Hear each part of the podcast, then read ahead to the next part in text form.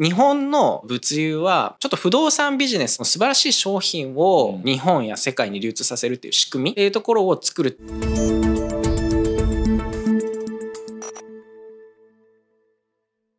皆さんこんにちは。一週目へようこそ。前回に引き続きですね、今回も株式会社ロジクラの代表取締役長浜由紀さんをお招きしまして、EC の物流というテーマで、えー、お話をお伺いいたします。長浜さんよろしくお願いします。はい、よろしくお願いします。ロジクラさんの特徴として、普通ね、物流っていうと数多ければ多いほど頑張りますせというところなんですけど、どっちかって言ったら D2C スタートアップ系のところをグロースさせていく中で、そこでお手伝いできるかというところに注力しているという中で、立ち上げてまあしばらくしたらやっぱりそれをグロースさせるために4倍とか売りたいよねと。やっぱりそれには、やっぱ経済圏に乗っかることも多少やっぱ必要になってくるのかなと。そうですね。うん、いう話をしていて、そこでちょっとさっき流れの中で前半終わっちゃったわけですね。基本的には D2C の企業の物流をお手伝いしていることが多分多いってことですよね、基本的には。はい。はい。って言った時に、いや、モール、ね、今ってやっぱ経済圏の、うん、ポイント経済圏がやっぱり、ユーザーからすると、すごい使いやすい部分があるじゃないですか、正直言うと。うんうんうんうん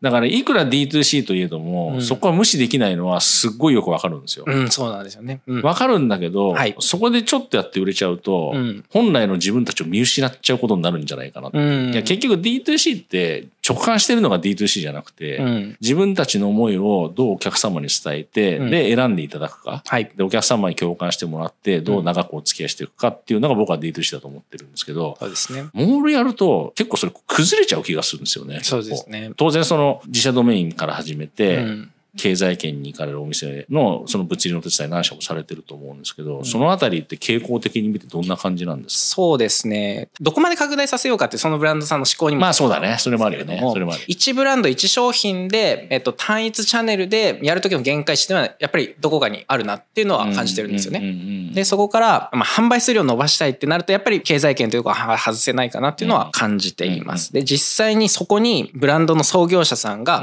抱えるジレンマみたいなところがあるなっていうのは非常に感じておりまして、やっぱりその D2C として自分たちのチャンネルで直接お客様とコミュニケーションを取りながら販売するっていうところで、チャンネルを経済圏のところでいいのかみたいなところに悩みはやっぱりあるよなっていうのはすごく感じていて、そこはですね、まあ私はその物流っていうところから支援させていただいてる立場なので、まあ出荷数増やすんだったら、まあそっちに展開されるんだったらそういうお手伝いさせていただきますっていうところなんですけど、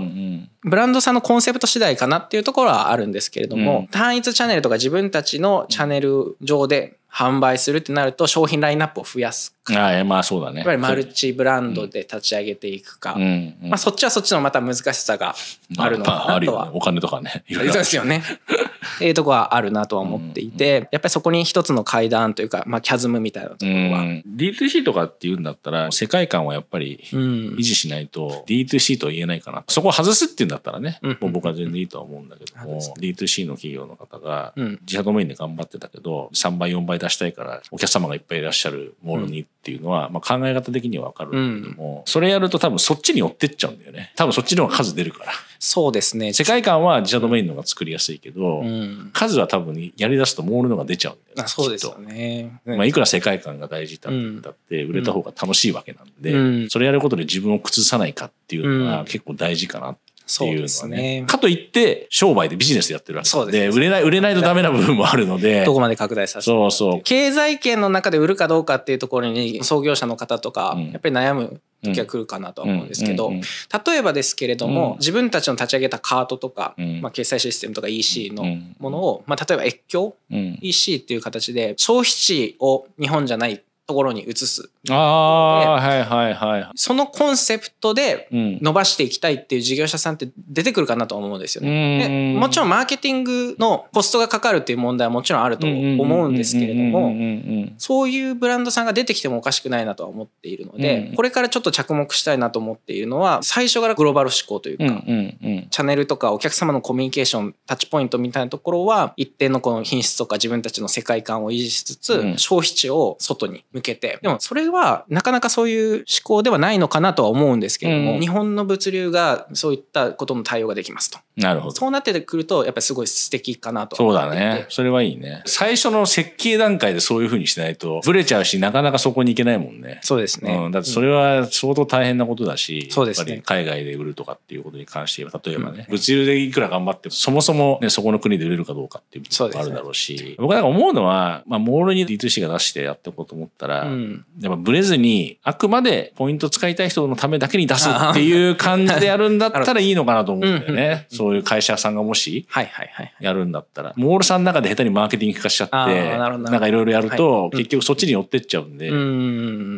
それ売れなくなると価格競争だとかなっちゃうと、もう全然 D2C じゃないもんね、そんなの、ね、うん、コンサルまではしてないっていうことなんだろうけども、うん、まあ基本的にただまあ寄り添っていく中で、うん、多分そういう話にもなっていく中で。そうですね、そうですね。そこはなんかすごい大事なところなのかなっていうのはちょっと思ったんだよね。その経済圏に出さないといけないっていうのは、デジタルマーケティングのある程度のその総量っていうのは絶対決まってるじゃないですか。アプローチできる層っていうのはここのラインですよっていう。で、それをやっぱり飛び越えるのはオフライン回帰というか。逆にコロナ禍でその貴重さがよく分かかったよね。それはまた面白いなと思っていて。ああ、そうか。市場をずらすわけね。D2C で EC で入ったけど、うん、それをリアルの方にも持っていくと。はい。我々は事業者さんの可能性を広げる。うんうん、で選択肢の提供っていうところを広げるっていうことをやりたいと思っているので。となるとそこも視野に入ってくるわけだよ。コンサルやってるわけじゃないけど、まあ、そこもどうですかっていう話をしていくってことですね。そうです、そうです。なんか実際販売するっていうところで今まで単一チャンネルで販売されてきた方々が実際にそのオフラインっていうところで、まあ自分たちの世界観とかを維持しつつ、えっと、売り先を拡大したい。そういった時は、例えばその、まあショールーミングとかの、いや、いろいろとされてるじゃないですか。確か確かに。そういった取り組みで展開するんですけど、事業者さんが見てるのは、どのチャンネルに展開するかとか、どこでショールーミングやるかとか、在庫問題とかですね。で、物流は実はその、店舗納品とかの方が、作業としては、しやすい。しやすい。それはしやすい。物流っていうよりも、在庫量確保とか、あそっちの話になるかなとは思って。何？そういうちょっと資金面の話とかもしたりするのそれはもうやっぱタッチできないな。そこはまあそこはできないですけど、うんうんうん、結局のところ、まあ、人物金っていうぐらいだから、うん、それを管理する人も必要だし、うん、作るのにまず先立つものないとって言ったら金もないといけないし、でそれが順調に回っていったら商品が入ってきて売れるよっていう話で、普通に売ってこと思ったらね、絶対お金出ていっちゃうもんねさっき、ね、そうですねそうです、ねでもやっぱり D2C でスタートアップでってやってたら、もちろんね、資金入れてくれる人たちが出てくればね、もちろんそれはそれでいいんだろうけどさ、まあなかなか全部が全部ソウルもいかないそうですね。実際そういう会社さんの多いんですか？クライアントさんで。資金を獲得してっていう企業さんも結構いらっしゃるはいらっしゃるとは思うんですけど。うんうん、全部が全部じゃないもんね。そうですね。まあ実際その調達した後のそのやっぱ生産計画とか、うんうん、あの在庫量確保っていうところに見積もりがうん、あちょっと甘かったなみたいなとこはよく見ます、ね、そうなんだ。正直その昔からやってる人間からするとさ、はい、マーケティングで回っちゃってるってことでしょ？本気でやったら受注は取れるけど商品がないし、うん、バンバン作れないし、うんうん、だから抑えてるっていう感じなのかなどっちかって言ったら。注文とかは投資すれば入ってくるみたいなケースはあるかなと思っていて、うん、でそれはマーケティングチャンネルが増えたっていうのと、まあ、インフルエンサーさんとかが、まあ、この商品を使ってどうっていう世界観というか、そこで波動というかバズみたいな感じうんうんうん、バズはやっぱり昔よりは見出しやすくなってああ、そうだな。それはそうだな。感じであります。うん。まあ、チャンネルがいっぱいあるある分ね、注力しちゃってそこに行けば、うん、そこではもしかしたらバズることができるかもしれないっていうのはあるね。確かにね。今まで支援させていただいた中の、うん、まあ、いくつかの企業さんは言ってるので、うん、まあ、バズみたいなのはもちろん計画できないじゃないですか。できないね。販売戦略と物流の戦略っていうのを足並み揃えてやってて、うんいつバズってもいいようにって準備していった企業さんでもめちゃくちゃポンって伸びた。そりゃそうだよな。やっぱ、うん、ありましたね。お金のやりくりとの我慢の戦いだもんな、きっとな。だって、オーダー品ならいいけどさ、はい、既製品だと売れてすぐ、まあ、まあ、せいぜい1日2日ぐらい出さないとまずいじゃない？そうですね。2週間待たせるなんて、多分そんな売れるわけないからさ、たくさんは。在庫も積んどかないといけないし、そうです。お金お金で多分すごい大変そうだなっていうのは、すごいなんか思うね。そういうことを支援されてる会社の中で、一個その抜きんでる会社は、そこをやってるってことなんですね。バズるのを、ここでバズらせようと思って、そこに注力して、バズってもいいように在庫持ってると。そうですですね。ここでバズらせるみたいなところは絶対、あの、コントロールはやっぱりできないなとは思ってできないけどでも目指さないと無理だもんねそうです、ね、そもそも。そこで目指してマーケティング上で増やして一気に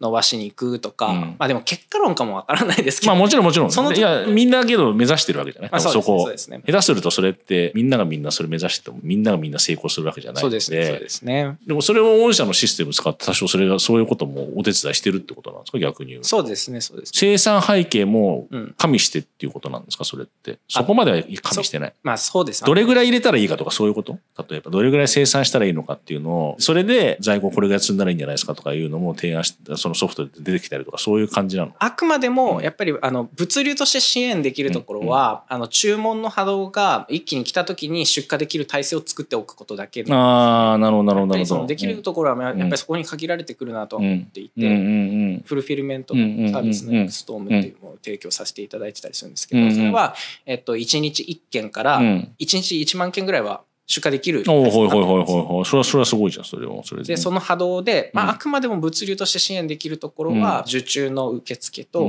それが急に来た時の出荷の波動対応、うんうん、それがメインだけどでも今の話聞いてたらさなんかコンサルできそうだよねなんかね。物流っていうサイドだけで見たら、